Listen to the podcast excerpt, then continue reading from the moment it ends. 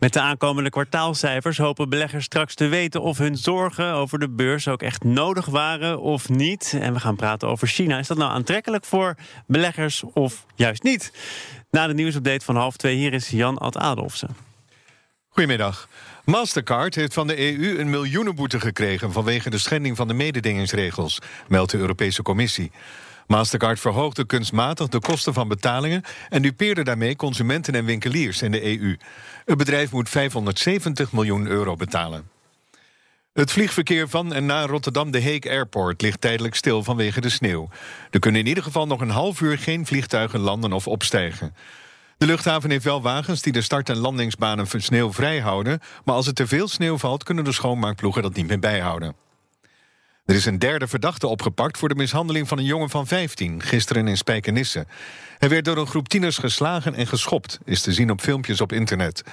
De eerste twee verdachten melden zich gisteravond zelf op het bureau. Buurtbewoners zijn een kaartenactie begonnen voor het slachtoffer. Vijf grote politieke partijen stappen bij de grachtenparade van de volgende Pride Amsterdam samen in één bootje. VVD, CDA, D66, SP en PvdA willen zo laten zien dat ze als één blok achter lesbiennes, homo- en biseksuelen, transgenders en interseksuelen staan. Het CDA doet voor het eerst mee aan de botenparade. Cristiano Ronaldo heeft een schikking geaccepteerd in de zaak over belastingfraude in de tijd dat hij voetbalde bij Real Madrid. Hij betaalt een boete van bijna 19 miljoen euro en krijgt daarnaast een voorwaardelijke gevangenisstraf. Omdat het zijn eerste overtreding onder de Spaanse wet was, hoeft hij niet de gevangenis in. Op veel plaatsen sneeuw. In de loop van de middag wordt het minder. Het is ongeveer 1 graad. Vanavond in het hele land kans op gladheid. Morgen grijs en droog en ook dan ligt de temperatuur net iets boven het vriespunt. En dan de AEX, die staat op dit moment 14 procent in het rood op 507,8.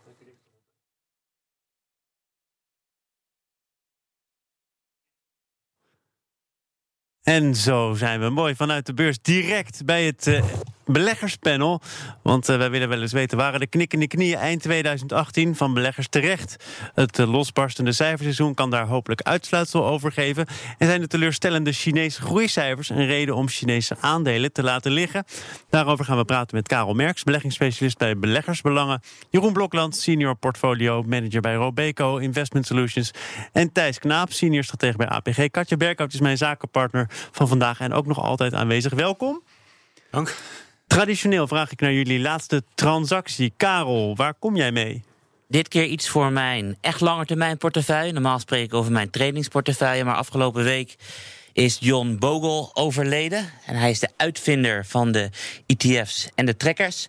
Een hele interessante man. Want hij, bij de oprichting van Vanguard, zoals zijn bedrijf heet, heeft hij bepaald dat iedereen die in mijn ETF belegt is meteen aandeelhouder. Dus Kun je nog even heel kort uitleggen, want ETF is een vakterm die niet voor iedereen even gangbaar is? Je volgt met een mandje van aandelen een index. Op het moment dat je een AX-trekker koopt, dan zit je rechtstreeks in alle 25 aandelen van de AX. Vrij gemakkelijk dus. Heel eenvoudig, echt voor de particuliere belegger. Risicospreiding ook. En je hebt risicospreiding.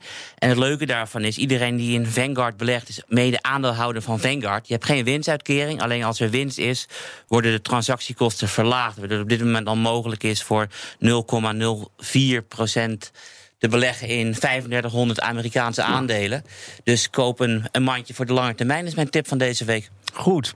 Thijs, ja. uh, doe de boeken open. Wat was jouw laatste transactie? niet tegenop tegen zo'n mooi verhaal. En het, ook nog zeer impopulair, geloof ik, hè, het begin uh, Vanguard. Hij kreeg het bijna niet verkocht. Aan hij kreeg de... het bijna niet verkocht. Hij begon met duizenden dollars. En op dit ja. moment heeft hij meer dan 5 biljoen, wat 5000 keer een miljard is onder beheer. Dus het is echt razend populair. Wat, was, het, wat was het omslagpunt, nu we toch even de geschiedenis induiken?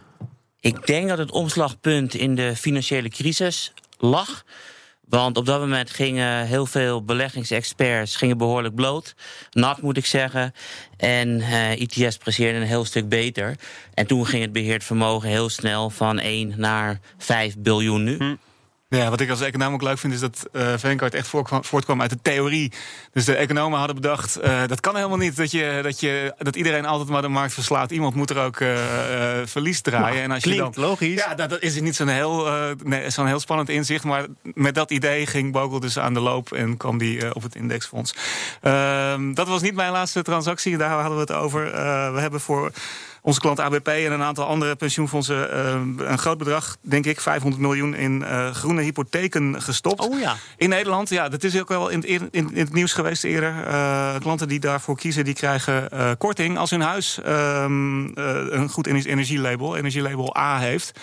Uh, en uh, daarmee uh, kunnen ze dus minder een hypotheeklasten verkrijgen. En het leuke is dat dat ook geldt voor huizen die dat in het begin niet zijn. Dus als je een huis hebt wat, wat lekt, als je dat isoleert en het krijgt dan dat energielabel, krijg je alsnog de korting op de hypotheek. Ehm, dat is, denken wij, een goede belegging, maar het draagt ook bij aan een beter geïsoleerd Nederland. Ja, ja, want dat is neem ik aan dan ook belangrijk. Nou, bij jullie, dat weten we natuurlijk, is het altijd dat spel van en het rendement enerzijds en anderzijds natuurlijk ook gewoon proberen impact te hebben. Ja. En dat speelt denk ik dan in deze beslissing wel een heel grote rol. gaat dezelfde kant op. Het denken is ook dat als je een huis hebt wat goed geïsoleerd is, dat je energierekening lager is en dat je daarom meer geld overhoudt om aan het eind van de maand de hypotheek te betalen. Dat maakt het ook weer een betere belegging. En kan die korting behoorlijk oplopen of gaat het om procentpunten? Nee, het gaat, uiteindelijk, eh, uiteindelijk, gaat het niet om hele procenten. Uh, maar het is wel, uh, hypotheekrente is maal de prijs van je huis. Dus in euro's kan het altijd wel weer uh, een behoorlijk bedrag zijn. Ja. Maken we het rondje af? Wij hebben binnen onze multi-asset portefeuilles het gewicht van opkomende landen verhoogd. En dat hebben we gedaan door het aankopen van actieve fondsen. Leg dat nog eens even uit. Nou, wij geloven dat je uh, de markt uh, kunt verslaan over een lange horizon gezien op een aantal verschillende strategieën. Uh, wat je ziet bij onze multi-asset fondsen, dat we in eerste plaats proberen de strategieën van Robeco te beleggen. en die pasten goed bij deze beslissingen. En dat zijn over het algemeen of kwantgedreven of fundamenteel gedreven actieve fondsen. Je hebt het over verhoogd, maar tot welk percentage van de beleggingsportefeuille? Ja, dat ligt er natuurlijk aan. We hebben verschillende portefeuilles. Een gemiddelde portefeuille? Ja, bij een gemiddelde portefeuille gaat het om dat we nu uh, eh, 2% meer dan gemiddeld in opkomende markten beleggen. Daarbij komt dat we ook meer dan gemiddeld beleggen. En dat is 4% uh, eh, in aandelen in andere regio's. Maar 2% meer dan?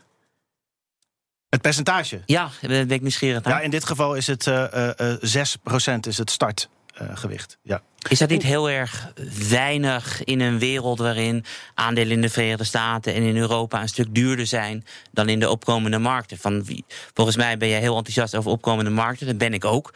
Moet je dan niet veel meer dan die 6% erin zitten, zodat je wat verschil kan maken onderaan de streep van de beleggingsportefeuille? Uh, ja, ja en nee. Dus eh, ons uitgangspunt is de MSCI Wereldindex. Hè, dus daar is het gewicht van opkomende landen nog steeds 10% van het totaal. Dus daar beginnen we mee. Hè, dat is ook zeg maar uh, het, startpunt. Uh, het tweede is dat wij ehm, zeker denken dat de vooruitzichten voor opkomende landen goed zijn. Um, zoals we in onze Outlook ook schreven. Um, Jullie niet alleen, IMF heeft dat ook onderstreept hè, gisteren nog. Ja, ja, maar denken we ook dat een aantal puzzelstukjes op zijn plaats gaan vallen of nu vallen. En dat betekent dus ook hè, dat, dat wij nog uh, ruimte zien uh, uh, om dat nog verder op te hogen, maar dat nu niet per definitie nu al willen doen. Okay. Die opkomende landen, zitten daar de BRIC-landen ook nog in of zitten die inmiddels in een andere categorie? Nee, daar zitten de BRIC-landen uh, vooral uh, in. Het ligt er wel aan een beetje welke index. Dus wij hebben MSCI. Ik krijg altijd discussie over uh, Zuid-Korea. Dat is dan niet een van de BRIC-landen, maar wel een van de grootste landen. Maar de BRIC-landen zitten daar nog gewoon in. Alleen ja, we hebben het er wat minder over. om, ja, de verschillen tussen die landen zijn heel groot. Dat waren ze altijd al. Hè, maar het, is, het, was, het was een beetje een gadget. maar die landen zitten daar nog in met, met China veruit als grootste.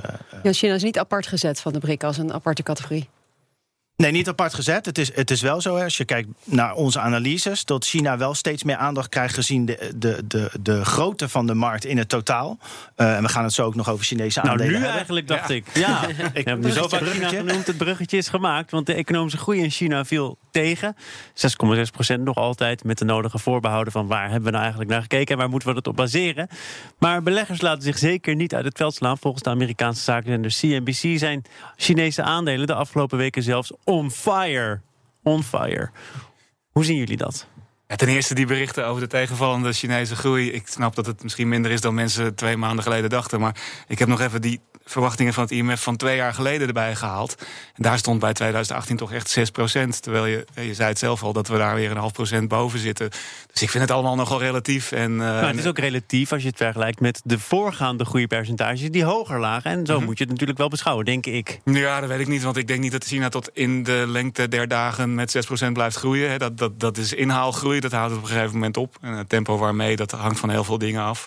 Ik ben hier nog niet heel erg nerveus van. Oké, dus dat is het eerste. Eh, dus die, die Chinese groei zwakt wat af, maar is nog altijd eh, tamelijk aanzienlijk. En dan heb je daar vervolgens de reactie van de Chinese aandelen bij. Hoe verklaar je dat? Ja, dus Chinese aandelen hebben een heel slecht uh, 2018 gehad. Uh, een kwart eraf. Uh, en dat is, ja, dat is behoorlijk. En dat is ook wel een beetje wat we van de Chinezen gewend zijn. Dus het gaat er hard op, het gaat er hard weer af. Het is een volatiele markt. Um, daar moet je en, tegen kunnen. Ja, daar moet je tegen kunnen als belegger. Nou, dat is wel een, echt een overweging. Hè. Er werd er al geroepen, waarom ga je niet harder in emerging aandelen? Ja, dat kan. Dan is je verwachte rendement hoger. Maar dan krijg je dus ook af en toe dit soort dingen te verhapstukken. En dan wordt het toch weer een stuk minder leuk. Dus en, ja, dan is nu de vraag, is dan nu een goed moment om erin te stappen? Nou, ik zei, zei net al, de Chinese groei, daar ben ik niet zo bezorgd over. De vraag is dan, is het kopen van Chinese aandelen de beste manier om daar geld aan te verdienen? En dat is lastig. en ik denk mezelf al twee vragen gesteld. Ja, Hier komt het antwoord. Beantwoorden, ja. Dus nee, het is lastig. En ik, ik denk met name, en daar ben ik ook wel benieuwd wat de collega's hiervan vinden. Bij Chinese aandelen heb je toch uh, een veel groter probleem dan zegt Nederlandse aandelen om te weten wat je koopt. Ja. Het is een ondoorzichtige markt. Bedrijven zijn moeilijk te, uh, te, te, te, begrijpen voor, uh, voor beleggers. Wij maken zelf gebruik van, van een Chinese partner om, om dit te, te, navigeren, omdat we, er, ja, omdat we het gewoon moeilijk vinden. En dan om nog moet je maar kijken of die partner dan wel weet wat er echt achter en onder het, ja. de motorkap ja, zit. Ja, ja, maar in ieder geval, het zijn het Chinezen die een betere inzicht hebben dan denk ik wij vanuit Amsterdam.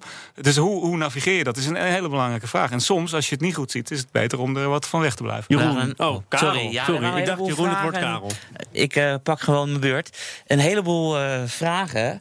Eerst is van, we hebben het erover, aandelen in China zijn hard gestegen. Moet je er nu in? Um, dat vind ik altijd een gevaarlijke gedachte. Want de grootste koersstijgingen komen altijd voor in een neerwaartse markt. Dus een voorbeeldje, oktober 2008 waren in de Verenigde Staten meerdere dagen de S&P 500, de belangrijkste index, met meer dan 10% steeg. En uiteindelijk gingen we nog een heel stuk lager. Dus je wil dat het rustig omhoog gaat, niet dat het heel stijl is, dan is het vaak een beermarktrally. Daarnaast, uh, als je kijkt naar de Verenigde Staten... Dus jij raadt het eigenlijk af? Daar komt het op neer. Ik zou zeggen, van op het moment dat het beneden gaat, moet je kopen. Gaat het omhoog, de, heel hard omhoog, dan zou je even wachten. Of je moet er gewoon voor termijn. Okay, ik zeg het maar even. We moeten langzaam jaar. naar de antwoorden toe. Dus jij zegt nu even niet doen. Nu even niet Goed. doen. Jeroen. Ja, het is natuurlijk wel aardig dat aandelen gaan dan heel hard omhoog. Maar volgens mij, als je, ik kijk iets langer terug, gaan aandelen in China heel hard omlaag. Als je kijkt naar de piek, die is in 2015 gezet. Uh, uh, en vorig jaar was, uh, zoals al aangegeven, heel slecht. Dus het gaat nu even heel goed. Hè. En dat is inderdaad, denk ik, ook wat mijn collega aangeeft. Die volatiliteit, die moet je, die moet je meenemen. Het tweede is denk ik ook een goed punt. Hè. Dus Robeco heeft een groot kantoor in Hongkong. Um, uh, dat je daar wel mensen aan de grond moet hebben. Het, derde punt is wel, en, en dat is iets, en, en dat maakt het soms vanuit de top-down benadering. Hè, dus de Chinese overheid wil die economie nu stimuleren. En uiteindelijk moet dat tot uiting komen in een toename van de geldgroei. En als je nou gewoon eens de geldgroei op de beurs legt, hè, die twee plaatjes, dan zie je dat die. Um, relatie heel sterk is. En dus als je gelooft dat China eigenlijk niet meer terug kan om die economie nu echt te gaan stimuleren, en tot nu toe hebben ze wat gedaan, maar zien we het nog niet in de cijfers. Nee. Maar als je bijvoorbeeld kijkt naar die uh, uh, verplichte reserves die banken aan moeten houden, en je legt daar het plaatje van die geldgroei naast, ja, dan zie je vanuit die optiek, hè, dus als je er zo naar kijkt, um, um, zou je mogen verwachten dat er nu betere tijden aankomen. Ik denk wel dat de, de het percentage wat je daar aan toe moet wijten... altijd wel in portefeuillecontext moet worden bekeken. Want je krijgt gewoon een berg volatiliteit erbij. Maar ik denk dat de vooruitzichten nu uh, minder slecht zijn in de afgelopen jaren. En de Chinese overheid investeert ook heel veel in een aantal toekomstige technologiegebieden, zoals kunstmatige intelligentie wordt ontzettend in geïnvesteerd. Wat betekent dat bijvoorbeeld voor jullie aanbevelingen, hè, het investeren in tech-giganten als Alibaba en Tencent, ja. die het ook moeilijk hebben gehad het afgelopen jaar? Ja, ja, er is heel veel te doen over die technologiebedrijven. Omdat ze eigenlijk een soort spiegel zijn van wat er dan in Amerika gebeurt. Als je naar de Tencent bij uh, kijkt. Eigenlijk zie je dat die technologie onderdeel zijn van een uh, uh, bredere transitie. Hè, van investeringsgedreven naar consumentgedreven. Nou, je noemde al artificial intelligence. Maar ook duurzaamheid is een heel belangrijk thema daarin. Hè. Dus binnen, als je kijkt naar de beleggingsmogelijkheden. Dan, dan, zoekt, dan zoeken wij die ook meer in die transitie. En die is breder dan alleen maar die technologiebedrijven. Die zijn belangrijk daarbij. Maar ik denk dat het nog een stapje uh, verder gaat dan dat. Maar ik, dat zijn ik inderdaad... heb begrepen dat duurzaamheid uh, iets minder hoog op de agenda staat... nu het economisch wat ingewikkelder wordt... en dat daarmee ook de duurzaamheidseisen in China weer wat naar beneden worden bijgesteld. Iedereen kijkt naar mij, ik weet het niet. Uh, dat is, uh, het is wel bekend dat hè, de Chinezen hebben goede bedoelingen... en als het wat minder gaat met de groei... dan gaan de goede bedoelingen het, het, raam uit. Hier heb ik nog niet zoveel van gehoord... omdat inderdaad, wat Jeroen al zegt... Uh, het milieu is wel een, een, speerpunt van de, van de overheid. En ik denk misschien wel het laatste wat ze willen opgeven... omdat er ook onder Chinezen zelf grote bezwaren zijn... tegen bijvoorbeeld de vuile lucht die je in grote steden ziet. En er is hier een geheim verklapt, namelijk Thijs. En de manier waarop hij toch grip wil krijgen op de Chinese markt. Thijs, vertel het ons. Nou ja, ik zei net al, het is heel lastig om zonder lokale kennis uh, te gaan shoppen naar Chinese aandelen, omdat er vaak een hele wereld achter zit die je niet kent. Ik trok daarbij de vergelijking met Frans Bauer in China, een programma waar ik naar kijk, maar kennelijk niemand anders aan deze uh, tafel. Maar ik vond het een goede uh, vergelijking, zeg maar. Je moet oppassen, soms weet je niet helemaal wat er in het buitenland gebeurt, nou, wat de gebruikers zijn. in ieder geval op pad. Frans gaat op pad en hij heeft een hoop lol, dus ja, het, het valt niet alleen maar tegen. Maar ja, voorzichtigheid wel geboden. En onze technicus is ook een vaste kijker, begrijp ik inmiddels. Dan gaan wij het hebben over het uh, cijferseizoen, want dat barst deze week ook echt los. Is dat een, een reality check, zoals wel wordt gezegd? Hè? Wat kunnen we nu op basis van dit cijferseizoen zeggen over de zorgen die er eind vorig jaar waren, Karel? Jazeker. Persoonlijk kijk ik het meest uit naar morgen. Er komt het Nederlands bedrijf ASML met cijfers. 2018 was het jaar waarin heel veel chipbedrijven naar beneden gingen de Internet of Things. We stoppen steeds meer chips in allerlei apparaten. ASML is de enige ter wereld die de nieuwste machines kan bouwen om deze chips te maken. En als ASML morgen vertelt, de vraag naar die machines is hartstikke goed, dan betekent het dus dat heel veel mensen, heel veel bedrijven, chipbouwers nodig hebben. En dan is alles goed. En als ASML zegt van de vraag wat echt sterk tegen, dan gaan koers naar beneden. En de verwachting is volgens mij dat ze gaan zeggen dat ze hun eigen prognoses wel halen. Dat het met die vragen wel op orde is. Klopt. Alleen je kan beter wachten tot de cijfers er zijn... dan dat je gaat gokken wat het is. Tuurlijk, dus maar we hebben je nou eenmaal helaas op dinsdag uitgenodigd... niet op woensdag. Dus uh, kun je iets zeggen over wat je daar dan van verwacht? Ik verwacht dat ze worden gehaald. Want ASML heeft gedurende 2018 elke keer gezegd dat het goed ging. Ondanks dat gingen de koers naar beneden. Er zat in november nog een Investor Day. Daar waren ze heel erg enthousiast over de toekomst. Uiteindelijk gingen de koersen toch naar beneden. Oftewel, beleggers zeggen: ASML, je kan vertellen wat je ons wilt, maar wij geloven het niet. Dus ik verwacht dat die verwachtingen gehaald worden. Als ze niet een Apple-effect krijgen dan in die, uh, in die koersontwikkeling? Mogelijk, want ik bedoel, Apple zit natuurlijk uh, ook een chip in. En die chips wordt weer gemaakt door bijvoorbeeld Taiwan Semiconductors. En die heeft natuurlijk ook weer de nieuwste machines van ASML staan. Uh, ik verwacht van niet, want de Apple-geruchten begonnen al in de herfst van 2018. Toen al die aannemers, onderaannemers van Apple zeiden van ja, de vraag valt tegen. En toen zei ASML nog steeds van ja, we verwachten nog steeds een mooie toekomst. En er zijn meer bedrijven dan Apple wereldwijd. We hebben wel wat richting nodig, in ieder geval, voor wat betreft het cijferseizoen. Want we hebben natuurlijk een waardeloze december gehad, waarin aandelen omlaag uh, kachelden, de VIX omhoog spelt. Dat hebben we nu uh, voor een groot gedeelte allemaal weer, uh, weer goed gemaakt. Dat plaatst dan december wat in perspectief. Maar je vraagt je wel af, waar waren we nou zo bang voor uh, eind, uh, eind vorig jaar? Hè? De waren, mensen waren bang voor de Fed. Oké, nou, die is wat minder streng.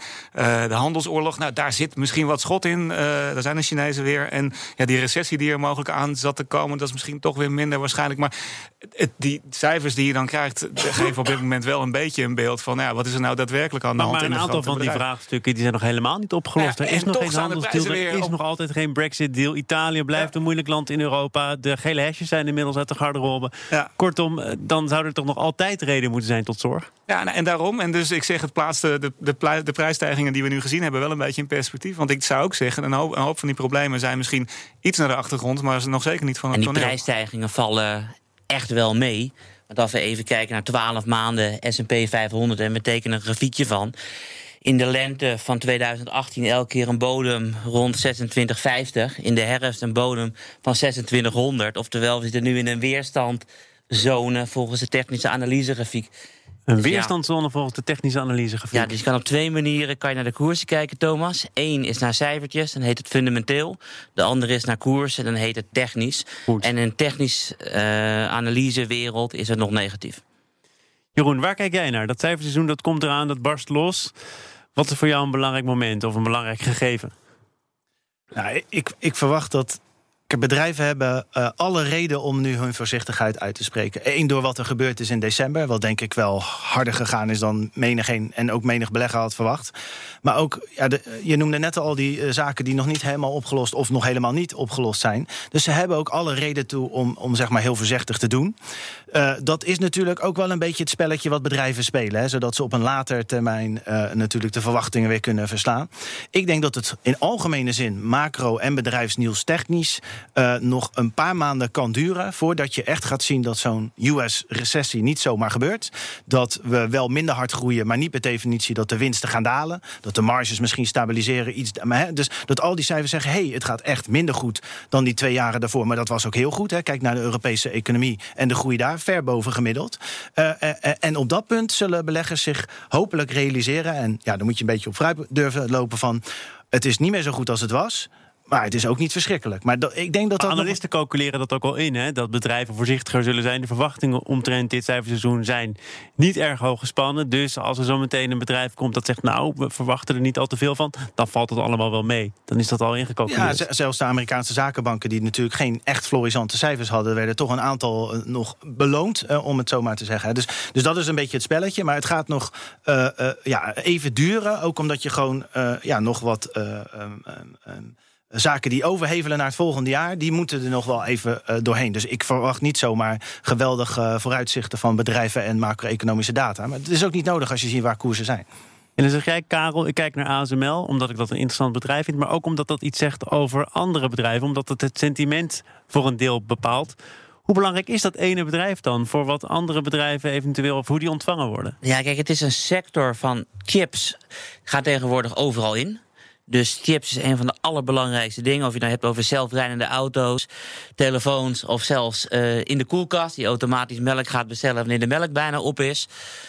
Uh, er is maar één bedrijf ter wereld die zo unieke chipmachines bouwt. Dat is ASML. Uh, bedrijven als Intel en Samsung en nog een derde waar ik even niet op kom, die hebben gezegd: ASML, hier heb je anderhalf miljard. Als je maar zorgt dat je blijft investeren in nog veel betere machines. Dus het is een unieke sector en een uniek bedrijf om te kijken hoe de wereld ervoor staat. Ik wil uh, naar een belangrijk deel van de wereld dat we hier vaak bespreken, namelijk Amerika. Daar speelt al sinds vijf weken inmiddels een shutdown voor een deel van de Amerikaanse overheid. En sinds dat het geval is, gaat de SP 500 alleen maar omhoog. Thijs, dat is een opvallend gegeven. En je bent blij dat ik jou vraag om een verklaring. Heb je die? Ik denk dat dat uh, niet zoveel met de shutdown te maken heeft. De, uh, de, de, de, regering in Amerika is, uh, is belangrijk, maar er is meer aan. het is niet de hele economie. En het, ja, ik denk dat het op zich geen reden is. Het is geen goed nieuws. Er worden mensen niet betaald, er wordt minder uitgegeven in de VS. Dus uiteindelijk is dit een negatieve impuls. Dat de SP dan toch omhoog gaat, wil zeggen dat er voldoende goed nieuws is. Uh, of, of, of andere impulsen die daar, die daar overheen gaan. Maar in principe is het natuurlijk slecht nieuws. Er zijn ook mensen die zeggen: we hebben minder nieuws, minder informatie. Beleggers gaan min of meer geblinddoekt de beurzen op. Ja, want de federale overheid die nu dicht is, die, uh, die, die maakt een aantal van de statistieken waar wij als beleggers op varen beschikbaar. En ik, ik keek vanochtend op mijn scherm en dan zie je dat ongeveer 1 op de 5 uh, getallen ontbreekt op dit moment. Heel veel komen er nog wel uit. Hè. Dus de, de, getallen die door commerciële partijen of niet door de federale overheid worden gemaakt, bijvoorbeeld door de Fed. Maar je hebt, al, je hebt iets minder om op te varen. En dan is de vraag: is dat goed of is dat slecht? Je hebt zo'n hele school die denkt van ja, eigenlijk is er veel te veel informatie. Beleggers die, die springen van hot naar her. En als ze dus wat minder impulsen zouden krijgen, was eigenlijk wel goed. Nou, dan hebben we nu een soort van ja. natuurlijk experiment waarbij we dat kunnen, kunnen bekijken. Dus ik denk, ja, kijk, 1 op de 5 is nog niet veel. Uh, we hebben een redelijk beeld ook uit andere bronnen van wat er, wat er gebeurt. Dus dit is nog niet heel erg. Uh, ja, het, het, is nog niet, het is nog niet zo'n link om nu iets in Amerika te ondernemen op basis van iets minder gegevens. Nee, kijk, dit is dus de langste die we hebben. Hè. Dus dan kun je zeggen het wordt anders. Maar als je gewoon naar alle voorgaande periodes kijkt, dan is het gemiddelde rendement is 0, min 0,4 procent. Uh, dus het is uh, een klein beetje min. Maar er zit dus die 10% nu nog niet bij. Dus misschien wordt het dan weer nul. Maar er zit ook niet bij. Uh, in 2011, toen kreeg de Amerikaanse schuld een downgrade van S&P... en gingen we 6,7% naar beneden. Dus ik zou zeggen, statistische ruis. Het is, het is wel zo, hoe langer dit dicht blijft... en er worden echt mensen niet betaald... dat gaat drukken op het sentiment. Wij sluiten af met statistische ruis. Uitgesproken hier in het beleggerspanel door Jeroen Blokland, senior portfolio manager bij Robeco Investment Solutions. Karel Merks pakt zijn papieren, had nog veel meer willen zeggen. Beleggingsspecialist bij Beleggersbelangen. Tot de volgende keer. En dat zeg ik ook tegen Thijs Knaap, de senior stratege bij APG. Speciale dank aan mijn zakenpartner vandaag, Katja Berkhout van Startup Delta. Kom nog een keer terug. Dankjewel.